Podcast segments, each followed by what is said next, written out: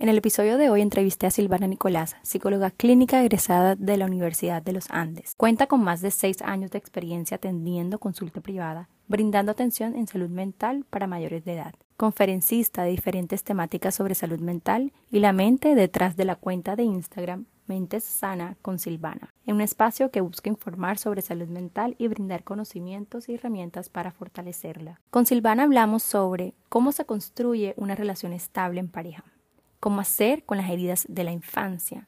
¿Se puede sanar estando en pareja? ¿Ceder o no ceder? ¿Vale la pena? ¿Cómo hacer cuando no hay líbido? El reajuste de la pareja después de la llegada de un bebé, entre otros. Quédate para escucharla.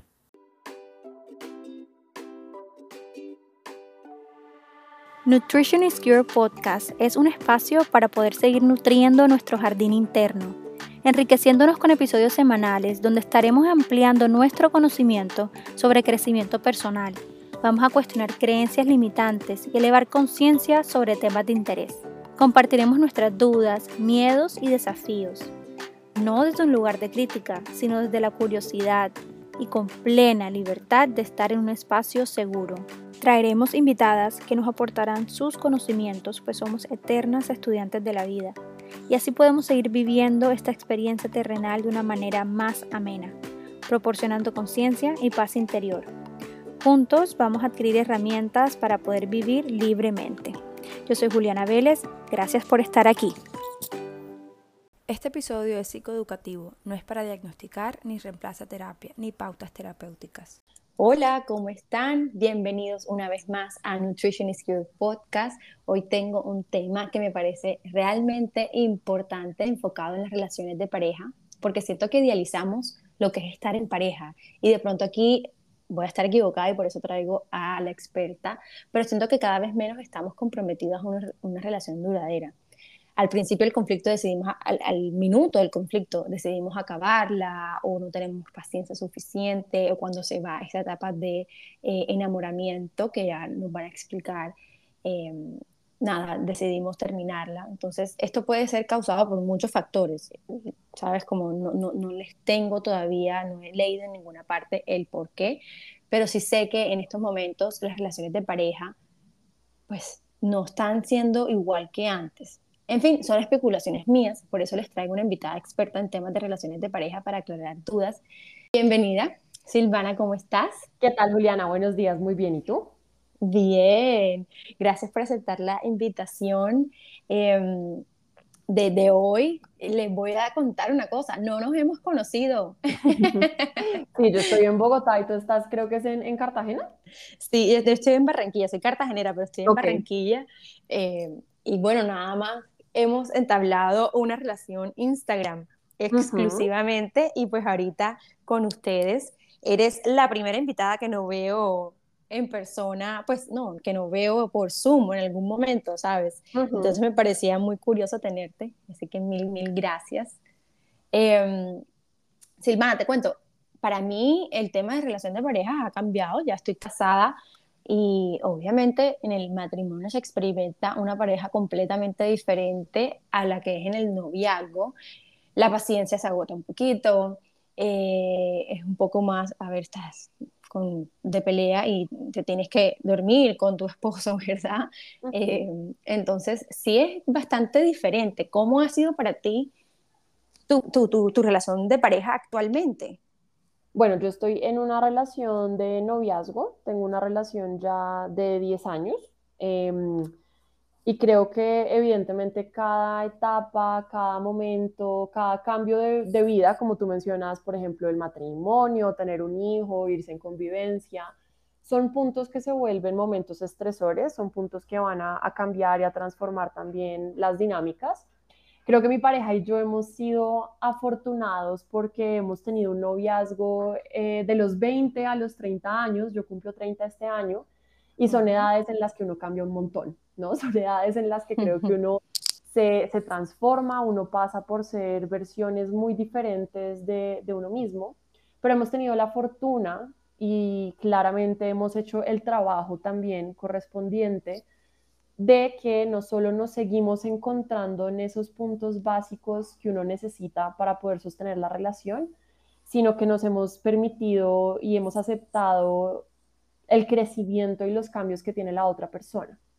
Entonces, clarísimamente no ha sido una relación perfecta, eso no existe. Hemos tenido momentos muy tensos, momentos de discusiones, em, hemos terminado también en algunas temporadas cortitas de tiempo, pero creo que todo eso hace parte de lo que es una dinámica que es casi una criatura que está viva. A mí me gusta pensar en las relaciones como una criatura viva, independiente.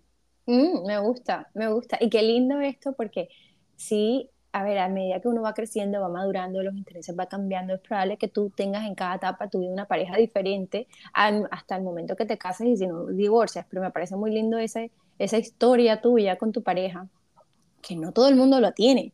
Yo tuve una pareja de 16 a 25 por ahí, em, una misma pareja y, y, y, luego pues cambié, pero siento, no sé si, no sé si me puedas entender, que la persona que, que estuvo con esa pareja de 16 a 25 es completamente diferente a la que soy hoy. Completamente de acuerdo, yo lo, yo lo pienso y, por ejemplo, la Silvana que entró a esa relación, pues era una Silvana de 19 años y tiene muchas similitudes con la Silvana que soy hoy, pero también muchísimas diferencias. Entonces, creo que ese verse crecer y finalmente yo creo que esto pasa en, en, todas las etapas porque yo creo que uno no deja de cambiar ni de transformarse pues hasta que muere, básicamente. Y creo que ese, esa, esa libertad, ese saber acompañar al otro, ese permitirse uno mismo, a uno ser y convertirse en lo que necesita, pero además tener una persona que está a tu lado y que te da también esa libertad, yo creo que es a lo que le como que uno le busca, ¿no? Es lo que queremos encontrar. Claro. Y lindo, lindo, porque es un amor incondicional, es real, ¿verdad? Es un amor que no te pide algo a cambio. Pues e, es lo que percibo de tu relación. No todos los amores son así. Claro. Pero bueno, creo que a raíz de tu experiencia personal y de tu formación, creo que eres la indicada para respondernos ciertas preguntas que tengo. A nivel, o sea, las tengo yo como curiosa eh, pues teniendo en cuenta mi momento vital y también he hecho preguntas en Instagram para que la, la audiencia nos pueda hacer las preguntas y pues las pueda responder. Yo tengo un hijo y tú has dicho, la llegada del hijo mm, cambia completamente, cambia completamente la dinámica de la pareja. Siento que em, pues ya nos tenemos que acoplar a ser una familia de tres y cuando llegue el segundo, si Dios quiere, pues no, no, no va a ser por ahora, pero una familia de cuatro y cada vez que va llegando una personita nueva, la pareja se tiene que reubicar como pareja, como equipo. Y siento que hay factores eh, que construyen una pareja o, una relación estable. ¿Qué nos puedes decir ahí? ¿Cómo se construye una relación estable? Hoy en día con hijos es una cosa, probablemente en el noviazgo es otra, o es algo que es como para todas igual. Yo creo que sí va a haber pautas generales y pautas que según el momento de vida o lo que esté pasando dentro de la relación, pues va a depender. Va a haber también de pronto como algunas cosas que se vuelvan un poco más específicas o, o de recursos o herramientas más concretas para ciertos momentos en particular. Para mí, lo primero, creo que el punto número uno y el punto de partida es pensar en una relación como una casa sea, imagínate tener una, una, relación como una casa que uno va a construir de ceros. Y las casas tienen temas estructurales, que son los ladrillos, el cemento, los soportes, las vigas, todo lo que estoy usando para la estructura de esa casa. Y van a tener temas más accesorios, que ya van a ser como la pintura, los muebles que elijo tener, eh, cómo la voy a decorar, los electrodomésticos, etc., etc que son temas pues que son mucho más fáciles de cambiar o de modificar. Las relaciones tienen también ese dos tipos, esos dos tipos de aspectos. Tienen aspectos que son estructurales y tienen aspectos que son más accesorios. Los aspectos estructurales por lo general le van a apuntar a nuestros valores, a esas cosas que no son negociables para nosotros dentro de una relación. A los ladrillos, ¿sí? Si un ladrillo me queda mal puesto en una casa, a mí esa casa se me cae, de pronto en el corto plazo me aguanta un tiempito, pero en el largo plazo esa casa eventualmente se me va a empezar a agrietar y se me puede derrumbar. Y los temas accesorios en las relaciones van a apuntarle más a los temas que sí son negociables para nosotros, los acuerdos que vamos a generar.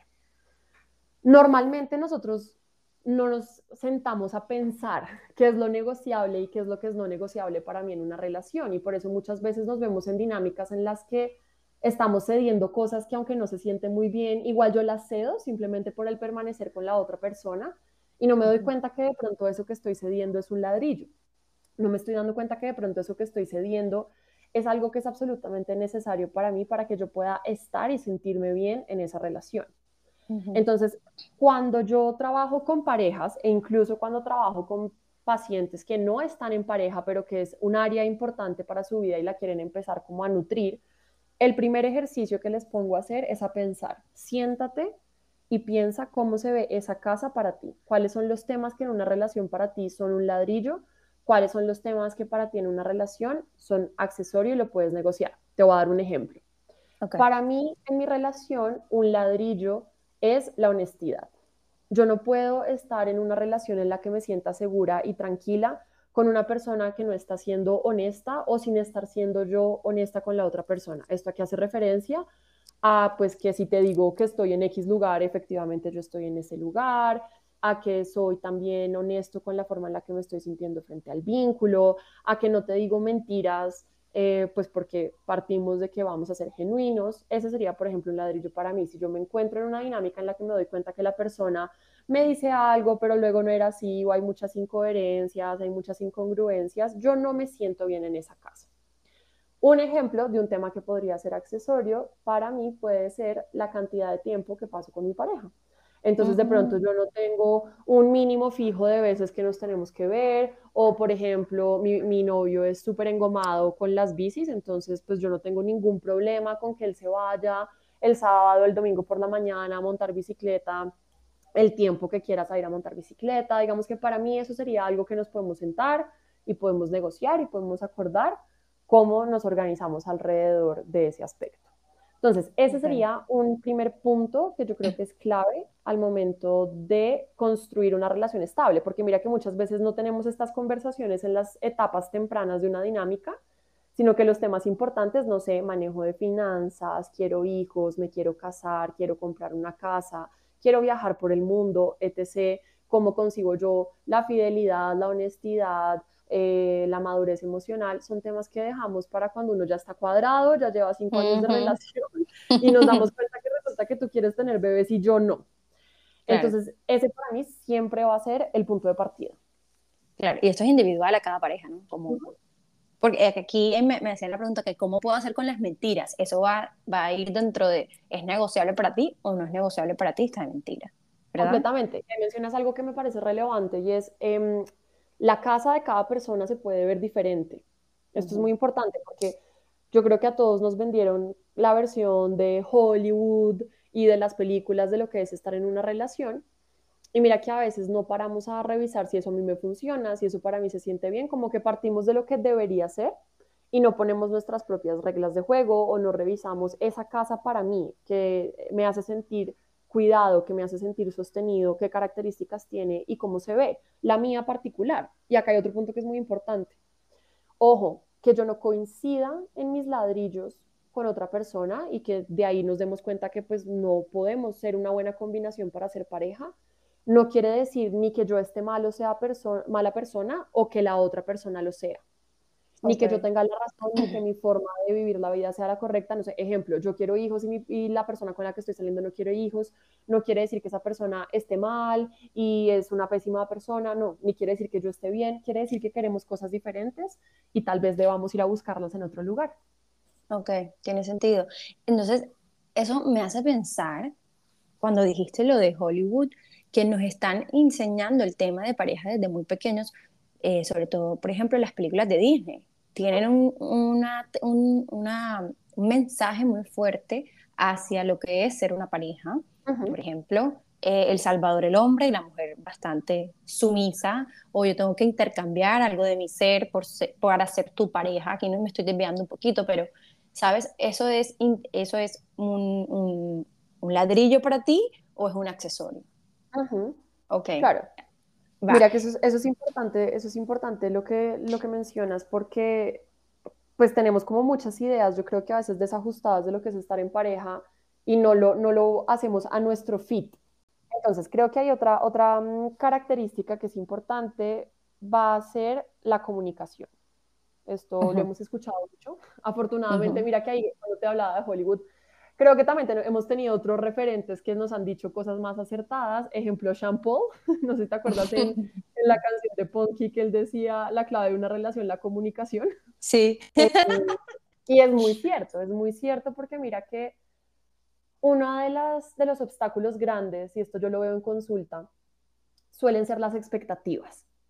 Sí, yo creo que esa suele ser uno de los puntos que más llevan a discusiones o atenciones en la pareja. Y es que yo en mi mente tengo unas ideas, tengo unas nociones, tengo unas expectativas frente al otro, pero tal vez no las comunico. Y luego hay qué pasa. En la realidad ocurren cosas que son diferentes o que no se alinean o que no se ajustan a esas expectativas que yo tengo y eso nos lleva a un escenario de tensión o un escenario de discusión. Entonces, la comunicación es una herramienta clave porque no solamente nos sirve para alinear expectativas, no solamente nos sirve para compartir este ejercicio de la casa, tú qué quieres, yo qué quiero, esto cómo se ve para ti, sino que la comunicación va a ser también el medio para pedir lo que necesitamos dentro de ese vínculo, resolver las diferentes problemáticas o discusiones o momentos de tensión que surjan, porque van a surgir. Yo sé que a las personas no les escuchas, no les gusta escuchar esto, pero vamos a discutir con nuestra pareja, vamos a tener desacuerdos, vamos a tener visiones y perspectivas de temas de la vida que sean diferentes, que quizás no afectan nuestros ladrillos, pero pensamos diferente frente a un tema. Y la puerta o la herramienta y el recurso número uno que tenemos para poder lidiar con estas situaciones va a ser cómo nos comunicamos. Entonces, aprender a tener una comunicación asertiva, aprender a decir, expresar, pedir las cosas es supremamente importante. Esto que traes, este punto me parece re importante por varias razones. La primera es porque hay muchas personas que uno o no se atreven a pedir porque piensan que pidiendo son too much, como decían, como soy soy demasiado, como que estoy pidiendo demasiado, o no saben cómo hacerlo, o piensan que sus necesidades no son válidas y tengo que hacer de todo por el otro, y eso está demasiado relacionado a las heridas de infancia, ¿verdad? Em, pero, por ejemplo, ¿cómo, cómo hacer una petición o cómo pedirle algo, cómo comunicarle a mi pareja lo que yo quiero y necesito de manera asertiva? Danos un ejemplo, porque sé, y esa era una de las preguntas también que me hicieron, que no todo el mundo sabe hacerlo. sí, es difícil. Me encanta que lo menciones porque creo que a veces como adultos nos damos mucho palo de no saber hacer ciertas cosas y hay que entender que no sabemos hacerlas no porque no hayamos querido aprender a hacerlas, sino que probablemente no hemos tenido o un modelo de aprendizaje o los modelos que hemos tenido para aprender a hacer ciertas cosas pues no han sido quizás los más adecuados. Claro. Em, eso nos pasa mucho a nosotros en la comunicación. Mira que la cultura latina eh, no sabe pedir las cosas tranquilamente, nosotros tendemos a, ir como a la explosión. Ya en la explosión es donde yo te digo, ya en la explosión es donde yo te expreso. Y claramente pues ahí la asertividad va a disminuir. Hay una herramienta de comunicación que a mí me gusta un montón, yo le llamo el de pan. Esta herramienta es una versión abreviada de una herramienta que viene de la terapia dialéctico-conductual y es un acróstico donde cada una de las letras lo que va a hacer es indicarme qué voy haciendo en cada uno de los pasos para una comunicación en la que quiero hacer una petición. Entonces, ¿yo qué voy a hacer en la D? Voy a describir lo que está pasando.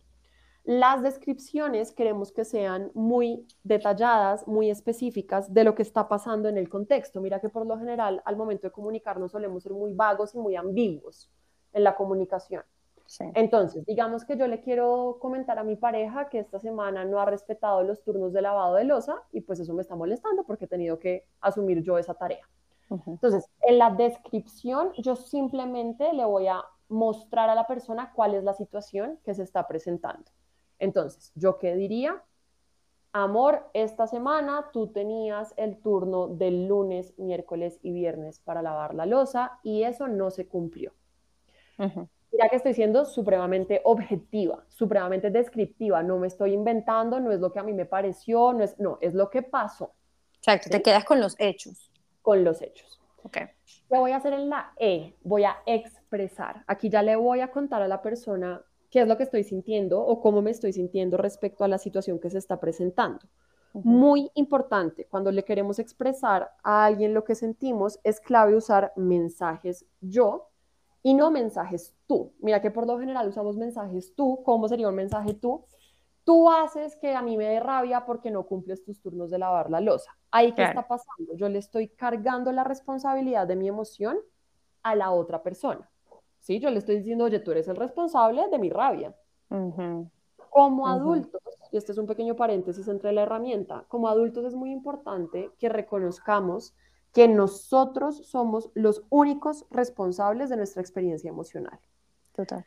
Yo no puedo em, cargar al otro con la responsabilidad de solventar mi malestar, como tampoco la puedo cargar con la responsabilidad de que sea la fuente de mi bienestar. Total. ¿Sí? como adulto yo debo hacerme dueño de eso, yo debo hacerme responsable de mis emociones. Entonces pasan cosas y yo me siento de determinadas maneras, pero yo debo encargarme de esa emoción y no hacer que el otro o asumir que el otro deba arreglar o quitar o cambiar mi experiencia emocional. Entonces, ¿cómo sería un mensaje yo? Yo me sentí molesta esas noches porque tuve que lavar la losa y no era mi turno. Yo me sentí cansada porque ya era tarde y me quería acostar a dormir y sabes que no me puedo dormir con la cocina sucia, entonces tuve que lavar el turno. O yo me sentí frustrada porque el jueves en la mañana, cuando me levanté a hacerme el desayuno, las cosas estaban sucias y pues las tuve que organizar y lavar. Entonces, en la E voy a expresar qué es lo que estoy sintiendo yo respecto a la situación que se está presentando de manera también muy específica y con mensajes yo, no cargando al otro de, mi emoción. ¿Qué hago en la P? En la P voy a hacer la petición. Entonces, primero tengo que tener claro qué es lo que quiero pedir. Ese es un punto muy importante. Entonces, en este caso, mi petición quizás podría ser, me gustaría que nos sentemos juntos a revisar el cronograma para que miremos si hay un día que no te resulta tan conveniente, si tenemos que hacer ajustes, para que podamos asegurar pues que los turnos estén cumpliendo como están planteados. ¿Sí? La petición debe ser también muy específica. O sea, mira que entre más concreta sea la comunicación, esto también nos permite que la persona se enganche con menos cosas. Mira que algo que nos pasa es que en las peleas como que uno se saca de todo a la vez y ya ni siquiera sabe de qué está hablando. Claro. Porque es que ya llegas a lo último. Exacto. Entre más concreto sea, mucho mejor. Entonces en la P hago mi petición. En la A voy a advertir. Ojo, advertir no es amenazar. Esto es muy, muy, muy importante. Advertir es hacerle saber a la persona cuáles serían las consecuencias positivas de que mi petición sea tenida en cuenta y cuáles serían las consecuencias negativas de que no. Entonces no es, y si no te sientas conmigo a revisar el cronograma, pues yo no vuelvo a lavar un plato, eso sería una amenaza. Advertir es decir, si logramos reestructurar el cronograma y cumplir los horarios asignados, yo me voy a sentir mucho más tranquila porque pues si se sigue presentando la situación en la que tú no cumples los turnos, yo voy a seguir sintiéndome molesta. Va. Y en la N vamos a negociar. Esto es muy importante. Ojo, yo no puedo pretender que porque me esté comunicando de manera asertiva y tenga clara mi petición, el otro esté forzado o obligado a decirme que sí. Eso es un punto muy importante. Entonces yo tengo que ir abierto a la negociación. De pronto hay situaciones en las que no es necesario negociar. De pronto en este ejemplo que les vengo dando, mi pareja me dice, uy, sí, sabes que si hay un par de días los lunes que me está quedando más, más pesado, entonces me parece bien que nos sentemos a revisar el cronograma. Y de pronto pues no hay que negociar nada. Pero de pronto mi pareja podría decirme, no, amor, la verdad, esta semana fue una semana atípica, yo me comprometo a que la próxima semana cumpla esos horarios y ahí miramos de pronto si, si algo pasa, si, si hay necesidad de reestructurar. Entonces, en la negociación, pues es un poco botar de la pelota a la otra persona. Cuéntame tú qué piensas de esto que te acabo de decir, qué solución propones, qué te parece la petición, para que yo pueda escuchar también a la otra parte. Y a veces, pues de pronto la persona está de acuerdo o a veces podemos generar un poco de negociación alrededor de la petición que yo tenga. Silvana, esto me parece eh, supremamente asertivo y yo voy a, voy y me vas a corregir, pero yo creo que es importante que logremos, me voy a poner en el, en, o sea, me voy a incluir, que lo logre hacer en una situación que probablemente no me moleste tanto para poder ponerlo en práctica y en una situación donde ya no estés en el límite, es decir, como que ponerlo en práctica antes de necesitarlo, realmente necesitarlo. Porque, a ver, entiendo que como venimos acostumbrados a tener tanta rabia una vez necesitemos comunicar, la rabia es una emoción que, que te permite actuar y a defender lo que tú necesitas, ¿no? Llegamos hasta la raya para poder comunicar esto.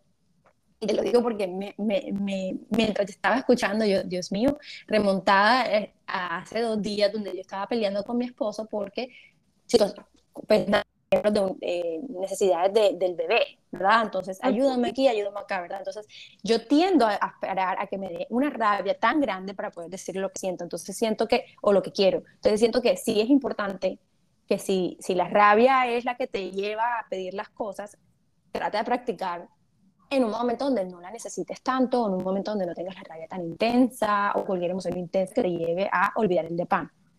Completamente. Mira que ahí también hay algo importante y es a veces creemos que el mejor momento de tener una comunicación es de inmediato y no siempre es así.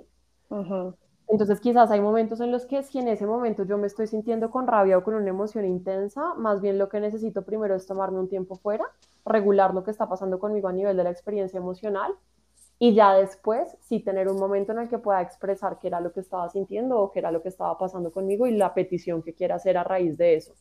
Las emociones intensas son un gran obstáculo para nuestra asertividad. Ahí es cuando te pego el grito, cuando te digo lo que no quiero decir, cuando soy grosero, cuando expreso mal una idea, no se entiende tan fácil. digamos que ahí es mejor poder eh, usar la herramienta de tiempo fuera para tener un momento en el que yo pueda ir, a hacerme cargo de mi experiencia emocional, adueñarme de eso, regularla, para que posteriormente ya pueda así tener una conversación que sea resolutiva.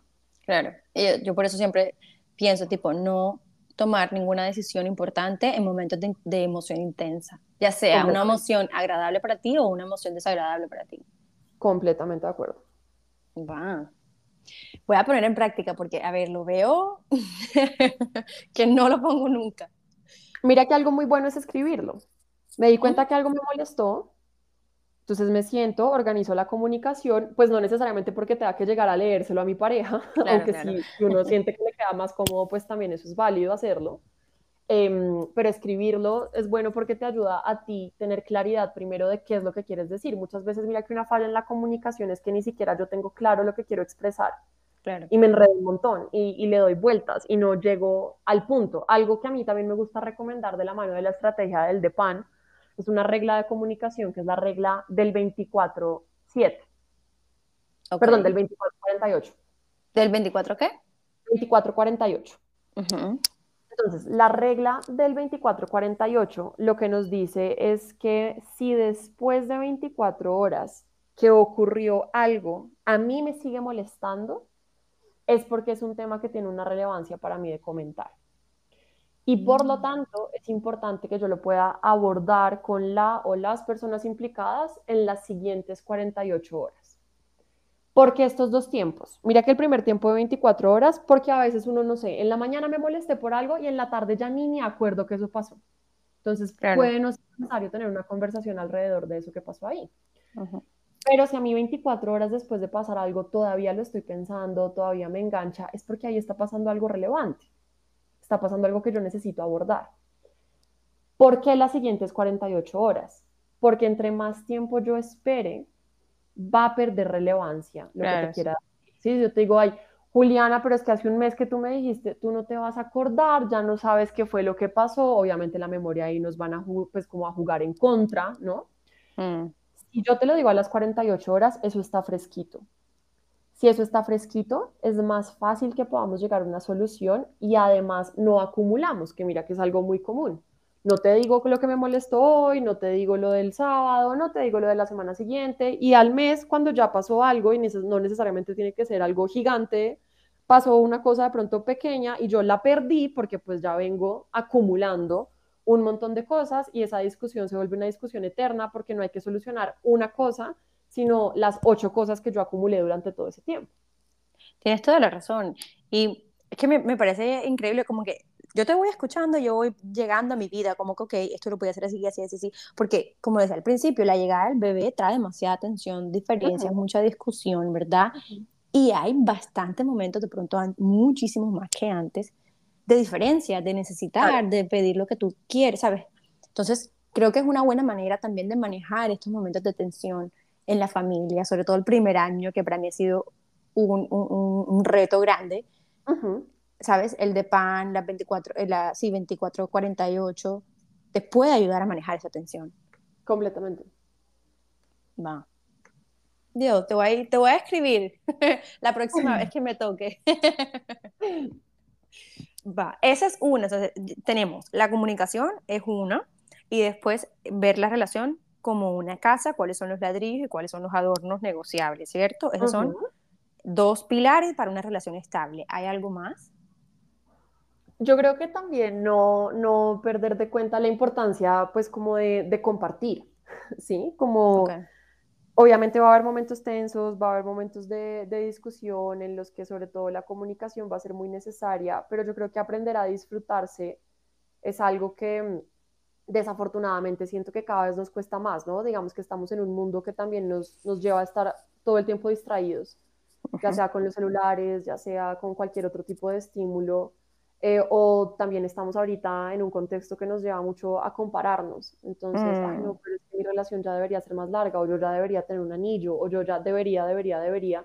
Y eso le quita probablemente una buena cantidad de disfrute a lo que está pasando aquí y ahora en mi relación y a estar en conciencia plena también con esa, con esa relación.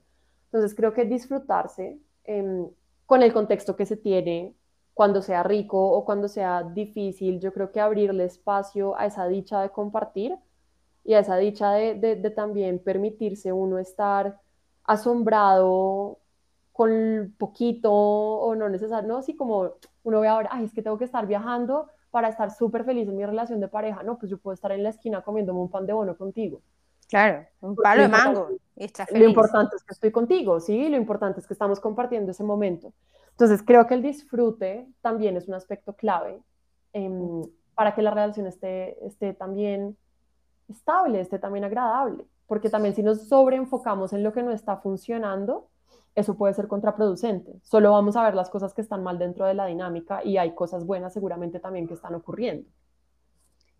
Cuando hablas de disfrute, se me viene a la mente, hay muchas relaciones que eh, por los años o por, otra vez vuelvo, la llegada de un bebé o no sé, la distancia, no lo sé. El líbido se baja. Claro. Okay. ¿Qué hacer ahí? Y, y como si es mega importante o un pilar también para una relación estable. Ok. Claramente, digamos que la sexualidad es un componente eh, importante y pues de hecho muchas veces suele ser como el diferenciador de estar en una amistad o estar en pareja con una persona. Claro. Pero yo creo que hay que, hay que entender, y en eso es chévere también que uno aprenda y lea más sobre la sexualidad. Hay que entender que la sexualidad es supremamente compleja, la sexualidad va mucho más allá del plano físico, digamos que tiene obviamente un plano emocional, un plano espiritual que varía para cada persona y esto depende, digamos, como de cómo uno creció, la formación que tiene, las creencias que uno tenga. Pero la sexualidad tiene muchísimos factores y muchos componentes que la van entrelazando.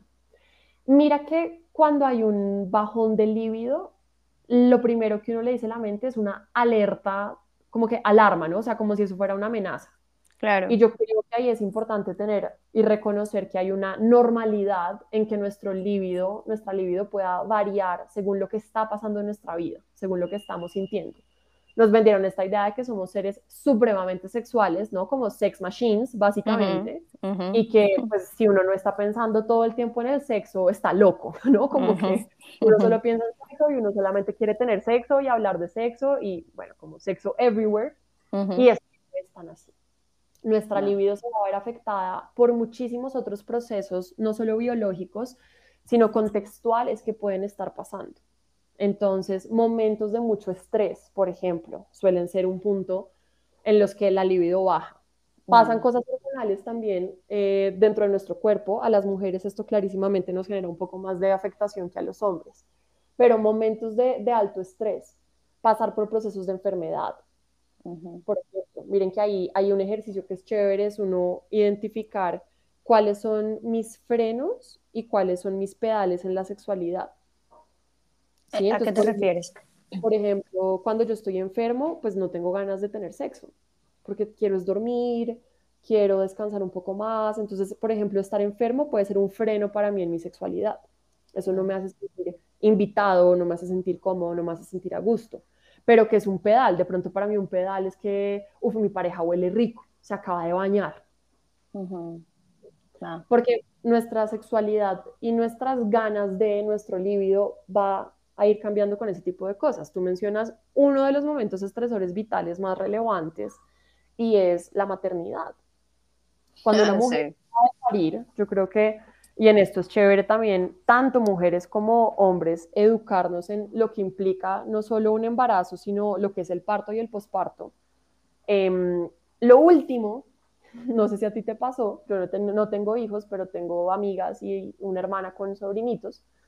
Lo último que una mujer quiere en el posparto es que la toquen desde Total. un sexual. Y Total. ¿sí? Porque han pasado un montón de cosas a nivel hormonal, a nivel fisiológico, eh, por eso acá yo les hablo tanto de aprender y, estudiar un poco sobre esto a nivel de la anatomía y de la fisiología del cuerpo. El cuerpo de una mujer cambia muchísimo durante su embarazo. Uno de los cambios más relevantes que tenemos no solamente está en procesos hormonales, sino en cómo están sus órganos, ¿sí? Cómo están sus órganos ubicados en el cuerpo. Los órganos suben un poco y digamos que en los siguientes tres meses de posparto estos órganos vuelven a empezar a bajar y acomodarse en la posición en la que deberían estar. Claro. Entonces pasan muchas cosas internas que las personas no pueden llegar a ver y esto va a tener un impacto en nuestra libido. Entonces a mí una, una, una persona que acaba de tener su bebé que me diga es que no quiero tocar a mi marido y no quiero que mi marido le toque, es lo más normal que puede estar pasando en ese momento.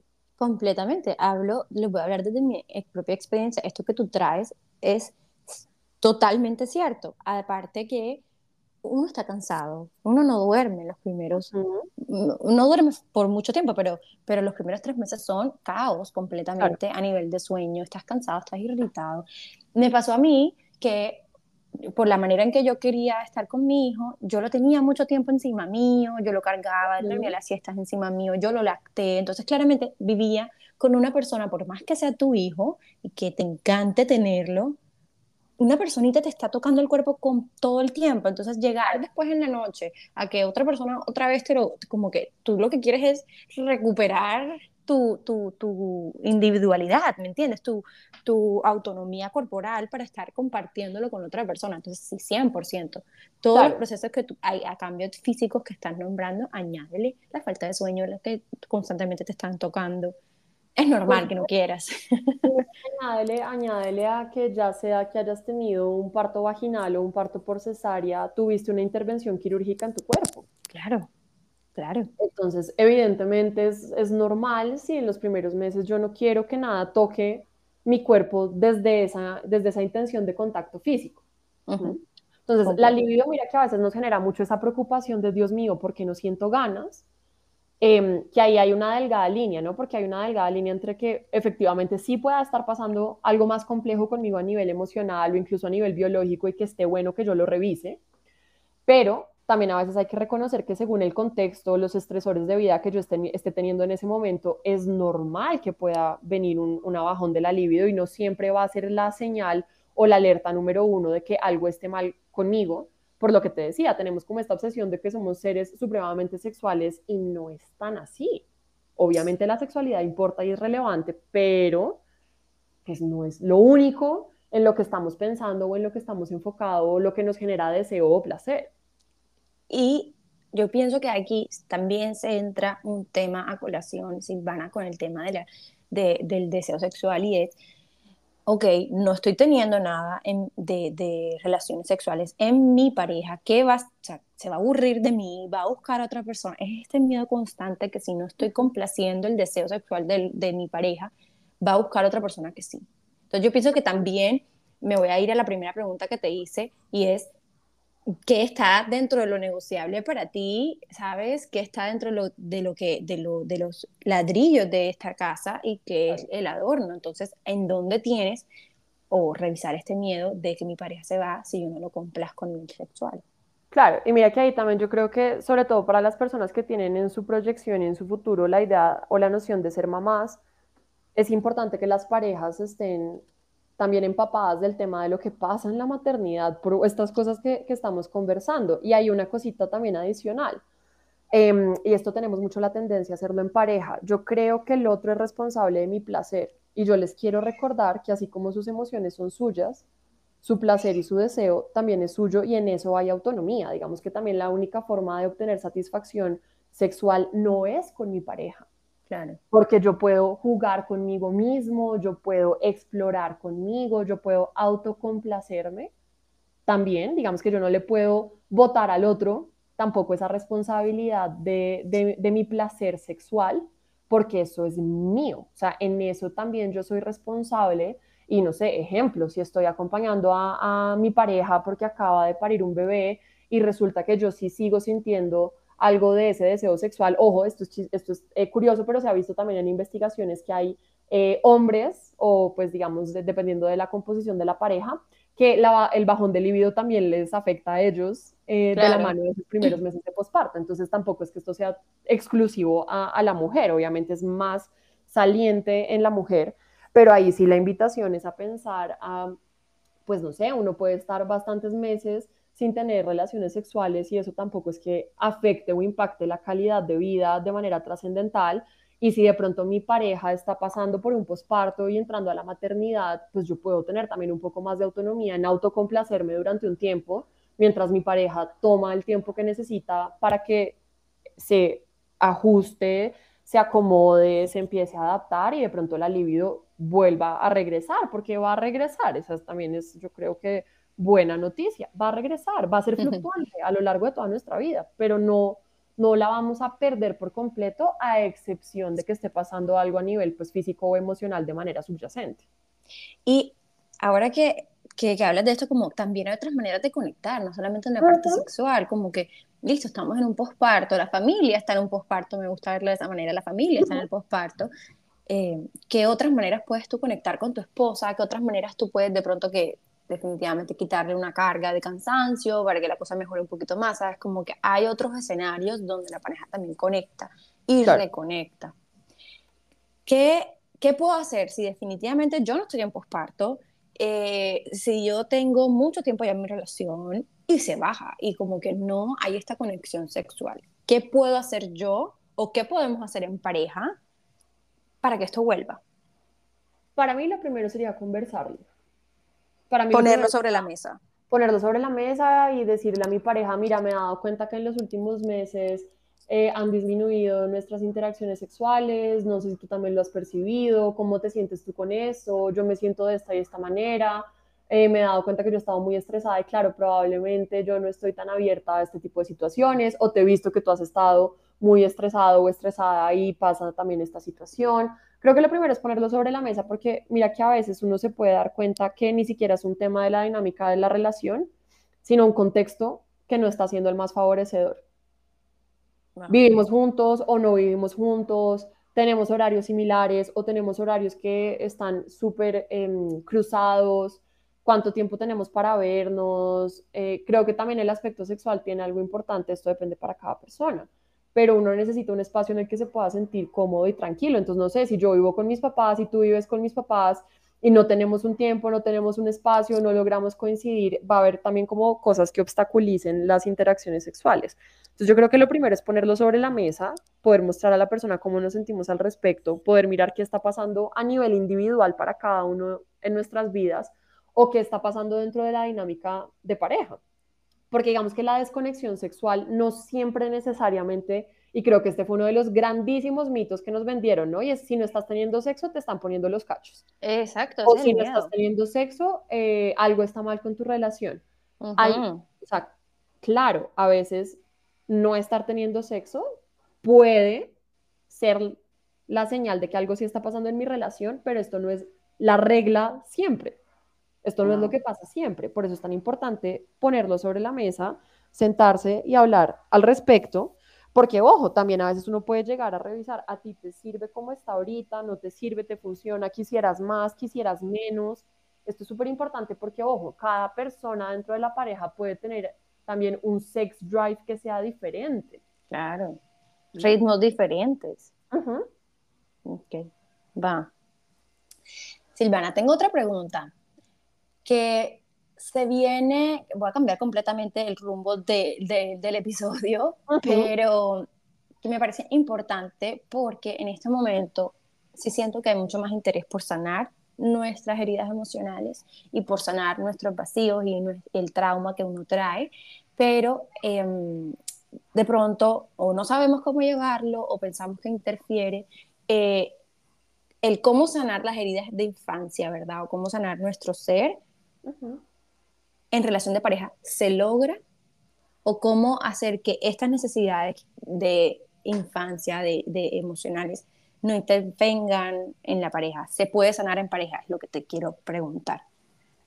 Sí, mi respuesta es que sí. Ahora, no todos lo podemos hacer, que ese es un punto importante, porque mira que uno le han dicho que uno tiene que que sanarse primero y trabajarse primero para que entonces ahí sí yo pueda estar en una relación. Eso no es cierto. Exacto. Em, yo quiero que seamos muy conscientes que como seres sociales que somos, eh, digamos que nos herimos en dinámicas, ¿sí? o sea, nos herimos en dinámicas relacionales, pero también sanamos en las dinámicas relacionales. Ok. ¿A qué te refieres? pues yo me refiero a que, no sé, por ejemplo, una herida de la infancia, mira que surge por mi relación de pronto con mi mamá, por mi relación de pronto con mi papá o en algún otro rol. Entonces yo no me herí solito, ¿sí? No fue como yo hice algo y me herí solo. No, yo, yo, yo, yo me hiero o digamos las heridas surgen también dentro de dinámicas relacionales. Por lo tanto, las dinámicas relacionales tienen también el potencial de endulzar y de sanar esas heridas. Okay. Entonces yo no tengo que hacer, y, y de hecho esto se, yo lo trabajo mucho en los procesos terapéuticos. Yo no puedo pensar en el proceso terapéutico individual completamente aislado del contexto social que yo tenga. Porque es que somos seres sociales y convivimos en comunidad, o sea, no vivimos aisladitos solos cada uno en una autonomía y en una independencia al 100%. Entonces, sí se puede sanar estando en pareja. Ahora, ¿cómo es mi pareja? ¿Cómo soy yo? ¿Qué es lo que tengo que sanar?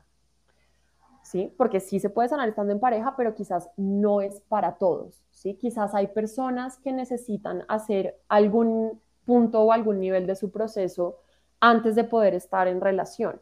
Pero esto depende y esto pues digamos que ya es muy particular de cada caso. Em, la otra pregunta que me hacías de cómo hacer que de pronto esas heridas de la infancia no intervengan, yo creo que el, el objetivo no sería que no intervengan porque lo van a hacer, digamos que las heridas de la infancia tienen una característica y es que suele ser una memoria más del cuerpo, no es una memoria tan consciente, sino suele ser una memoria más del cuerpo, más que está en el inconsciente, en la que en una situación presente yo vuelvo y me siento como esa niña chiquita de cinco años a la que algo le estaba pasando y le estaba molestando tremendamente. Claro. Entonces, más que que no intervengan, yo creo que es cómo las empiezo a hacer visible, cómo las empiezo a notar y cómo, y acá vuelve y juega, me doy cuenta que eso es mío, eso no es de mi pareja para sanar. Entonces, si yo alguna vez siendo chiquita me sentí tremendamente abandonada por alguno de mis cuidadores y una de las heridas que tengo de la infancia es el miedo al abandono, yo no puedo pretender que mi pareja sea el que solvente eso completamente. Yo necesito trabajar sobre esa herida, yo necesito sentarme y revisar mis creencias y mirar por qué me da tanto miedo ser abandonada, porque le encuentro mi valor a mi existencia como pareja si estoy acompañado por el otro. Ese trabajo lo tengo que hacer yo internamente. Entonces, no es que no intervengan, es como yo me adueño de eso, que es algo que yo sí creo que es valioso hacer. Y es, ojo, acá pues en un nivel de confianza y de también como compromiso que uno se sienta seguro de hacer esto porque básica conducta autoprotectora. En pareja es valioso poder mostrar o señalar esa herida de la infancia a la persona. Claro. No a modo de tú no puedes como jalar este gatillo, porque puede pasar, sino a modo de, mira, esto me pasa, entonces al menos no lo jales de manera intencional. Claro, o si me está pasando, decirte, estoy así por esto, esto y esto exacto, y esto. Exacto, entonces mira que a mí algo que me pasa, es a mí siempre me ha, me ha, me ha costado mucho que me cambien los planes, como que cada vez lo tengo más flexibilizado. Em, o me molesta mucho encontrarme en situaciones en las que siento que tengo que esperar, esperar, esperar, esperar. Em, y recientemente sí, algo me pasó con mi pareja, estaba como atendiendo algunas cosas de trabajo y a mí me tocó esperar un poco más de lo que yo ya tenía presupuestado. Y mira, me dio una rabia que yo me sentía esa Silvana de cinco años que gritaba, mordía, pegaba y daba alaridos. Claro. Y yo dije, Dios mío, esto, esto es mío, ¿sí? O sea, esto es completamente mío y yo no puedo pretender que esta persona llegue rápido para que entonces yo no me sienta así yo tengo que mirar este malestar y yo tengo que encargarme de este malestar. ¿Qué puedo hacer? Puedo decirle a la persona, porque evidentemente cuando me encontré con mi novio, pues yo estaba molesta y se notaba. Em, al día siguiente yo pude tener una conversación y avisar o, mostrar, mira, esto es como algo que se me gatilló, que me hizo sentir de esta manera y te lo cuento no porque pretenda que tú hagas algo con esto, sino para que tú puedas entender de dónde vino esa respuesta emocional, pero que tengas la certeza también de que yo, yo me voy a adueñar de esto porque esto es mío. ¿Mm? Claro. Pero que tú lo sepas también es relevante.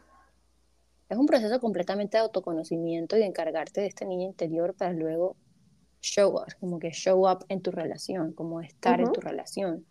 Mira que algo que pasa con las heridas de la infancia es que a veces espero que la otra persona sea el que venga y rescate a esta niña. ¿Sí? Entonces, claro, yo quiero que mi pareja llegue rápido para que entonces me contenga y para que entonces ya yo no sienta esa rabia. Se nos olvida nuevamente como adultos que ya podemos ejercer conducta autoprotectora. O sea, a la Silvana de cinco años que le pasó algo que la hizo sentir supremamente vulnerada, pues ella no podía cuidarse, ella no podía autorregularse a ella solita. Pero la Silvana que tiene casi 30 hoy, cuando le pasa algo y vuelve a sentirse como esa niña de cinco años, yo no puedo quedarme esperando a que venga mi novio, mi mamá, mi papá, el que sea, porque esto no solo nos pasa con pareja, a que resuelva ese malestar emocional. Yo tengo que sentarme y decir qué necesita esta niña ahorita, qué es lo que tengo que hacer por mí en este momento para atender esta necesidad emocional que estoy sintiendo. Ser tú la adulta para esa niña. Exacto. Es real que la pareja es un espejo.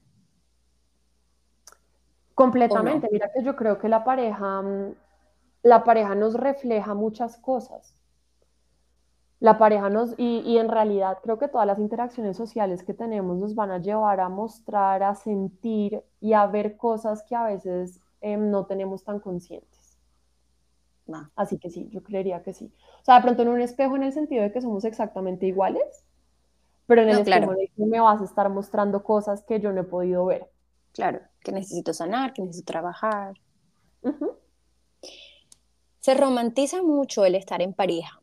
Y, creo que Silvana aquí se, se cuela esta idea que, que, que, hablábamos al principio sobre lo que es estar en pareja, de, del ejemplo de Disney, de las parejas, pues de la princesita, crecemos con esta idea. Y por ahí, por ahí lo he escuchado como que hablando con amigos y después lo escuché en un episodio de un podcast que, que, estaba ayer escuchando y, y, y, era como, no te cases enamorado. Y eso me lleva a pensar que hay etapas, obviamente, de una relación de pareja, pero qué tan real es esto o a qué se refiere, pues según lo que tú puedes interpretar esta frase de no te cases de estar enamorado, porque a mí lo que se me viene a la mente es, hay una etapa de enamoramiento, un la la land bastante lindo donde tú pues te estás viendo en una, una relación, estás viendo la parte más como impecable, ¿no? La parte chévere de la otra persona. Puedo llamarlo etapa de enamoramiento que te trae maripositas y tal, pero esto se va. ¿Qué pasa cuando esto se va? ¿Y, qué piensas de esta frase de no te cases estando enamorado? Creo que es complicado porque digamos que aunque sí, esto se ha estudiado y hay como algunas fases que nos dicen del amor, yo creo que también pasa algo y es que uno va fluctuando y se transforma tanto el amor que igual, no sé, pues si tú me preguntas a mí y yo me siento en un enamoramiento total todavía frente a mi pareja.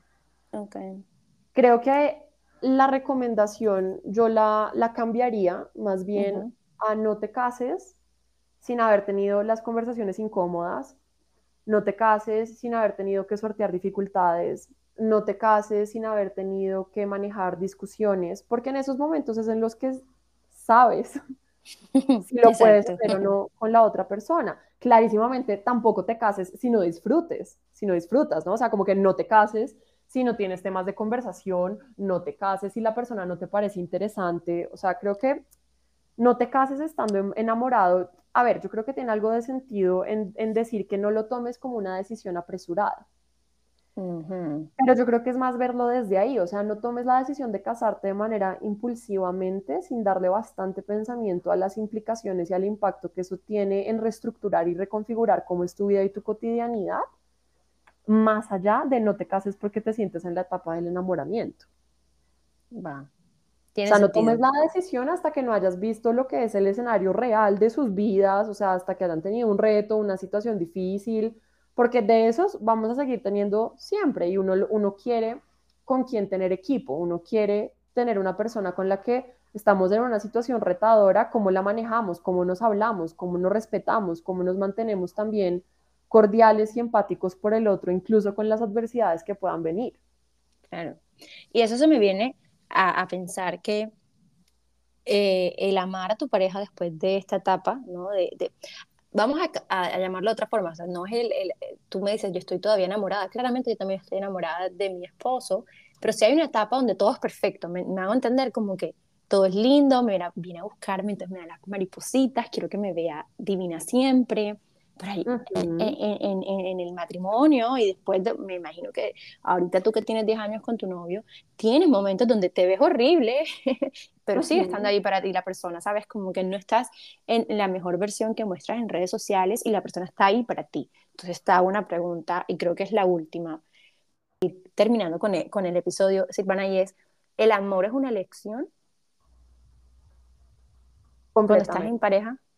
Yo creería que sí. Yo te diría que hay aspectos del amor que, que surgen, como que creo que hay aspectos del amor que, que simplemente estar ahí, pero creo que estar en pareja se vuelve una elección completamente y se vuelve casi que una elección de todos los días, porque es elijo quedarme acá, elijo quedarme acá. Cuando esto se siente deli y es placentero y es satisfactorio, pero es también elijo quedarme acá. Cuando la cosa se pone complicada, cuando tenemos un desacuerdo, cuando tenemos que hacer esfuerzos, cuando tenemos que, que conciliar cosas. Em, así que... Cuando hay dificultad económica, que esa es una total, grande. Total, porque mira que eh, obviamente el amor es súper importante. Yo no quiero, yo no quiero con esto como mandar la idea de que si uno no se ama, pues igual una relación pueda funcionar. Pues no, ese es como el punto número uno de que nos queramos encontrar con, con una pareja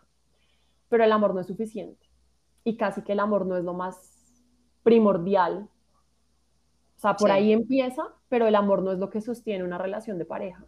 Lo que sostiene una, una, relación de pareja es el tiempo que compartimos juntos, son las conversaciones ricas, pero son también las conversaciones incómodas, son lo que nos resultó fácil de hacer, pero también lo que nos resultó retador, son los acuerdos, son lo que cedemos, son lo que hacemos también para, para que el otro esté bien, para que el otro esté contento. O sea, estar en pareja es una elección porque mira que es decidir tener que pensar en otro o tú que tienes baby en otros, en, ese, en ese contexto que tengo. O sea, estar en pareja es elegir que no soy solamente yo y no puedo pensar solamente en lo que yo quisiera, tampoco llevándolo al extremo de que me dejo completamente de lado por el otro, ¿no? Claro.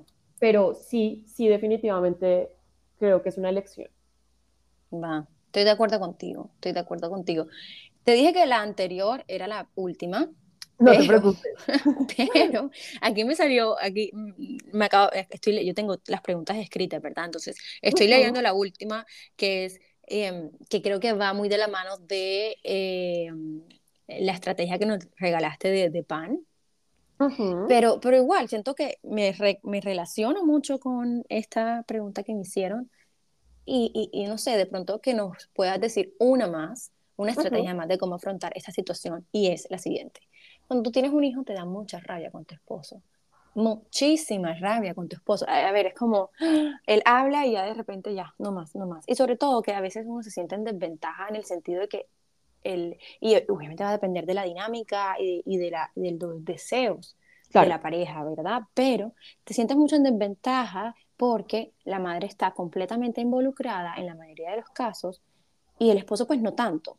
Entonces sí se, se, se, la vida de la madre se ve full cambiada cuando la del esposo de pronto, o la del hombre, o la de la otra pareja, sí son, eh, pues dependiendo de, de, de, las personas que están en pareja, ¿verdad? Pero no se ve tanto. Entonces, ¿cómo hacer para trabajar esta rabia? Creo que ahí lo primero sería incluso una herramienta preventiva. Por esto para mí yo creo que es muy importante hablar de la maternidad antes de entrar en la maternidad. Porque ¿cómo queremos ser papás? O sea, también el nivel de, involucramiento que tenga o no un papá va a depender de los acuerdos que, generemos alrededor de esto. Con esto yo no quiero decir que la rabia no sea válida, así hayamos tenido unos acuerdos y se estén cumpliendo. No, la rabia va a venir, es normal. Eh, pero lo primero sería como a, modo preventivo, necesito hablar con mi pareja cómo me imagino, cómo me gustaría a mí que fuera esa maternidad para sentirme respaldada, para sentirme apoyada y para sentirme acompañada también en ese proceso.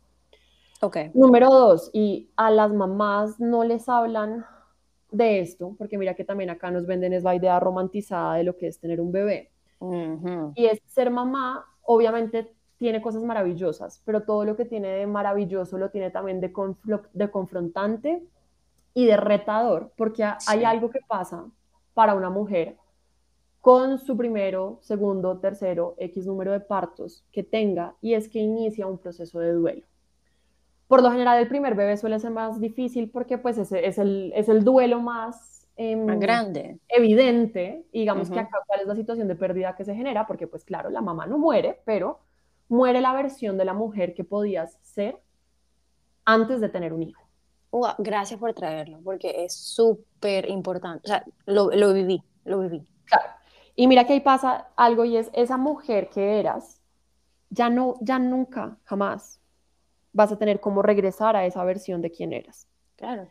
Esto genera una pérdida gigante y esto puede generar mucha rabia para la mamá porque aunque el papá tiene también un duelo de lo que era su vida sin tener un hijo, no llega a la dimensión o no llega a ser tan fuerte, tan intenso, tan completo, tan, con, tan complejo y retador como lo es para la mamá porque la mamá tiene pérdidas en muchísimos niveles, no solo este primer nivel que te digo, sino hay pérdidas a nivel de cómo se veía su cuerpo físico, hay pérdidas a nivel de aspectos sociales, aspectos laborales, muchos más evidentes que para el hombre, hay pérdidas a nivel de las rutinas.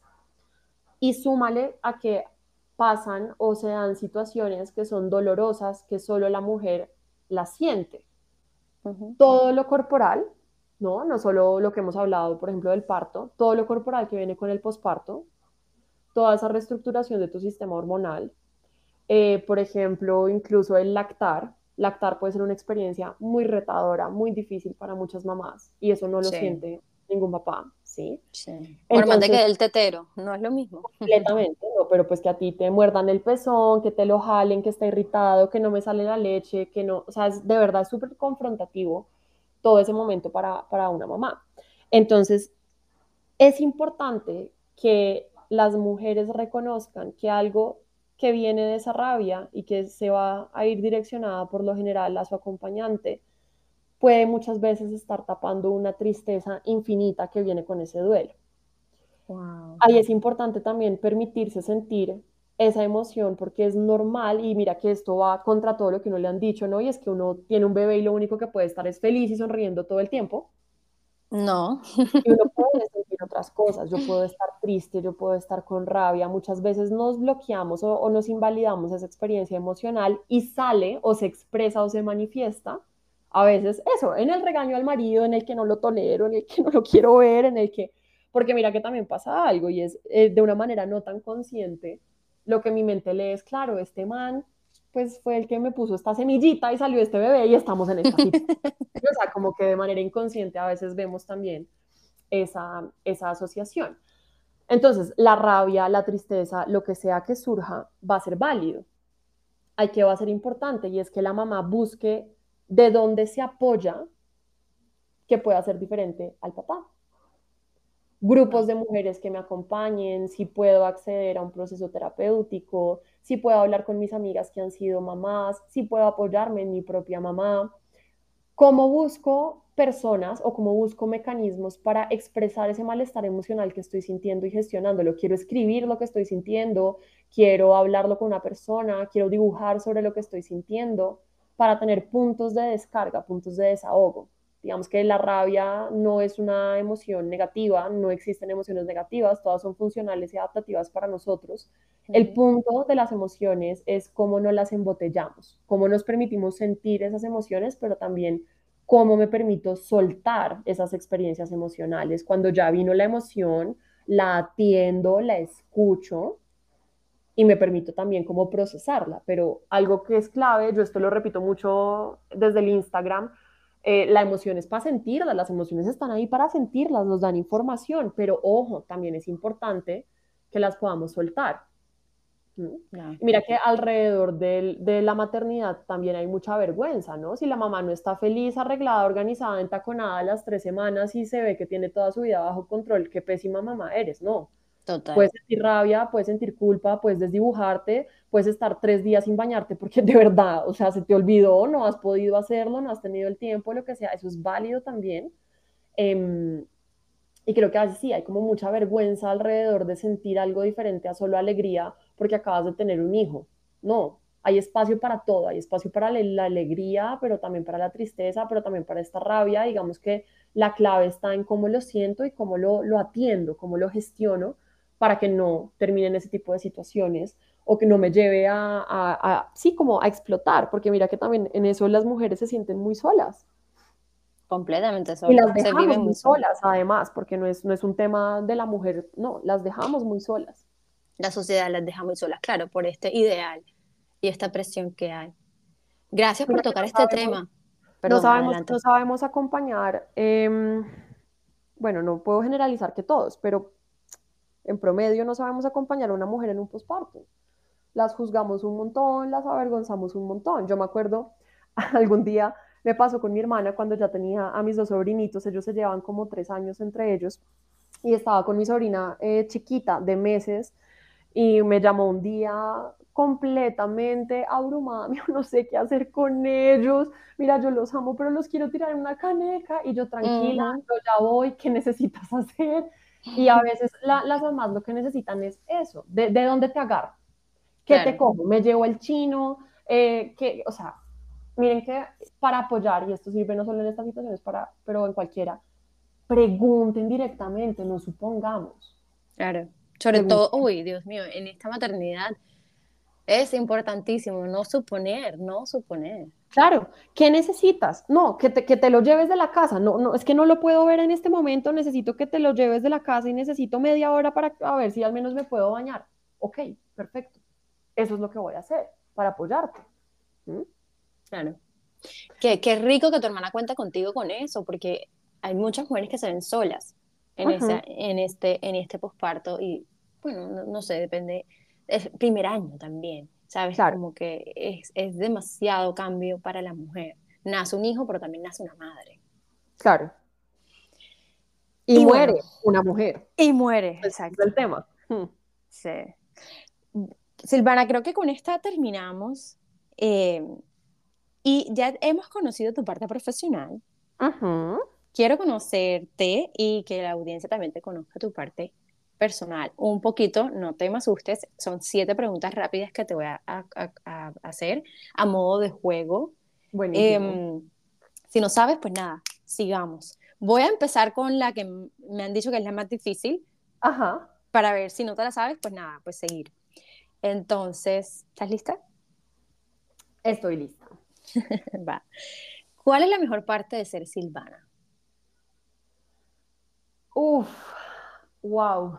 Esto, esto puede tener muchísima profundidad, pero creo que la mejor parte de ser Silvana es ser una mujer hambrienta de conocerse y de, de, explorarse, que esto no fue siempre tan así. Yo creo que una buena parte de mi adolescencia la viví como en automático, con temas emocionales que no quería ver, que no quería reconocer, de los que no quería adueñarme y apropiarme. Y hoy en día, no solo por mi profesión, sino obviamente por mi camino personal, me he dado cuenta que el trabajo individual no es negociable y que a veces me toque sentarme con dolores, con cosas que no quiero ver. Necesito hacer eso porque necesito ser soberana de mí misma. Entonces te diría que eso. Hermoso. Dime algo que siempre has querido aprender y no lo has hecho. Sé que de chiquita eh, tuve, no sé, como clasecitas por ahí de vez en cuando de esto, pero no como un aprendizaje formal, pero me gustaría tomar clases de cerámica. Ay, divino. ¿Qué estabas haciendo la primera vez que te sentiste como una adulta? Ah, ay, pidiendo una cita médica. Yo creo que eso nos, pasa, eso nos, pasa, mucho a nosotros, no estamos tan acostumbrados. Yo, por ejemplo, tuve una mamá que pues se encargó siempre completamente de todas esas cosas médicas, entonces el primer día que me tocó a mí llamar a una cita algo, yo dije, ay, no, ya soy grande. o, o, ir al médico y como que, ok, ¿qué tienes? Y, y, yo responder, y sin tener a mi mamá al lado. sí, sí, sí, sí. ¿A quién es la primera persona que le cuentas cuando algo importante te pasa? A mi novio. ¿Qué memoria te viene a la mente cuando te digo la palabra amor? Uf, me vienen muchas, pero por ejemplo, yo me acuerdo cuando era chiquita, si yo me quedaba dormida en el carro, cuando estuviéramos regresando, pues no sé, de algún almuerzo, una comida o algo con mis papás, mi papá siempre me cargaba y me subía cargada a la casa y a mí eso me encantaba y me sentía mm. tan, tan amada en ese momento que a veces hasta fingía que estaba dormida solo para que me cargara y en verdad ¡Qué estaba belleza! ¡Qué belleza!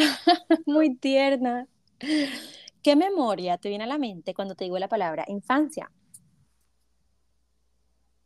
Estar desnuda. Mira que nosotros teníamos como una casa mm, de campo, pues yo vivido en Bogotá toda mi vida y teníamos una casa en Melgar, donde íbamos como a tierrita caliente. Y yo de chiquita, eh, mi mamá también fue una mujer de cero tapujos con la corporalidad, entonces yo de chiquita andaba en pelota cuando estábamos en nuestra casa y era feliz, feliz porque me metía a la piscina en pelota y si tenía que hacer pipí, yo me salía de la piscina e iba y hacía pipí en el pasto ahí al ladito, entonces me sentía me sentía como un bichito más em, de la selva, por decirlo de alguna manera, y me parecía delicioso. Claro, qué libertad, qué mm. libertad tan rica. Mm. y la última, un libro que te marcó la vida. Uf, Mujeres que corren con los lobos de Clarisa Pincola. Muero por leerlo. Es, mira, para mí, la primera vez que yo me lo leí fue hace ya varios años, quizás como unos ocho años de pronto. Eh, esa vez que lo intenté empezar a leer no lo pude terminar, seguramente no era como el momento. Para mí, es un libro que lo lleva uno a pensar un montón y yo creo que es un libro al que hay que darle tiempo y digestión, eso se lo dejo como a modo de recomendación. Luego, unos años después, le volví a dar un segundo chance, ya en esa segunda lectura me lo pude pues terminar, lo leí completo y todos los años me lo leo al menos una vez. Este año ya le hice la, la releída también justamente en enero y en, y en febrero y cada vez me descubro algo y cada vez a mi ser mujer le muestra o le dice o le habla algo que entiende diferente, que ve diferente o que le resuena mucho más o que es lo que me está pasando y me parece que es una maravilla de lectura. Te ha acompañado a lo largo de varias etapas. Completamente. Mm. Qué rico. Lo voy a buscar porque sí. Eres la primera persona que lo nombras en el podcast, pero sí lo he escuchado, por ejemplo, con amigas que me dicen, no puedes parar, o sea, no vas a poder parar. Hmm. A mí con ese libro me pasa al contrario, que, o sea, sí, como que uno no quiere parar, pero a la vez el cuerpo me pide como, para y procesa esto. Ok. para y, y, date el chance de digerirlo muy bien y de interiorizarlo porque está súper requete contracargado eh, de significados. Digamos que pues Clarisa, ella es una psicoanalista, entonces obviamente habla mucho de arquetipos y pues yo estoy formada en, en prácticas basadas en evidencia que digamos es diferente y distante al psicoanálisis. Entonces quizás también a mí me, toma un poco más de, pausa su lectura, puede ser por eso. Va, pero divino, lo voy a buscar y te cuento cuando, cuando lo empiece para poder discutirlo. Siendo mamá te, te vas a encontrar con algunos capítulos que te van a resonar un montón. Ay, qué divino. Definitivamente lo busco. Silvana, hasta aquí llegamos. Gracias por, por, tu conocimiento, gracias por estar hasta el final y por, por, aceptar la invitación. A los que nos están escuchando pueden encontrar a Silvana en Mente Sana con Silvana. ¿Hay algún lugar donde más puedan eh, encontrarte o es ahí? Únicamente? No, únicamente ahí a través del Instagram. Ok, por DMs, por mensaje privado, ¿verdad? Ok. Entonces ya saben, la pueden contactar ahí. Yo les voy a dejar toda la información en mi Instagram y en la cajita de descripción para que puedan seguirla, leerla. De verdad que tiene un Instagram hermoso. Y bueno, gracias por quedarse hasta el final. Silvana, muchísimas gracias. Espero encontrarnos presencial en algún momento de nuestra vida y, y, nada, verte y agradecerte en persona. Claro que sí, Juliana. Gracias a ti por la, la invitación Em, También si hay algún otro tema en el que quieras que te acompañe más adelante en algún otro capítulo, me encantaría y me parecería delicioso. Obvio, claro que sí, quedas matriculada. Muchas gracias. Dale, buen día para ti, para los que nos están escuchando. Gracias. Y a ustedes que se quedaron hasta el final, gracias. Les mando un abrazo y nos vemos el próximo miércoles. Chao. Gracias por estar aquí y acompañarme en un episodio más. No olvides compartir este podcast si crees que puedes ayudarle a alguien. Si tienes dudas, comentarios y o sugerencias, puedes dejarlo en mi Instagram arroba. Si es de tu interés y quieres seguir aprendiendo, puedes suscribirte en esta plataforma o en cualquiera que nos estás escuchando. Nos vemos en el próximo episodio.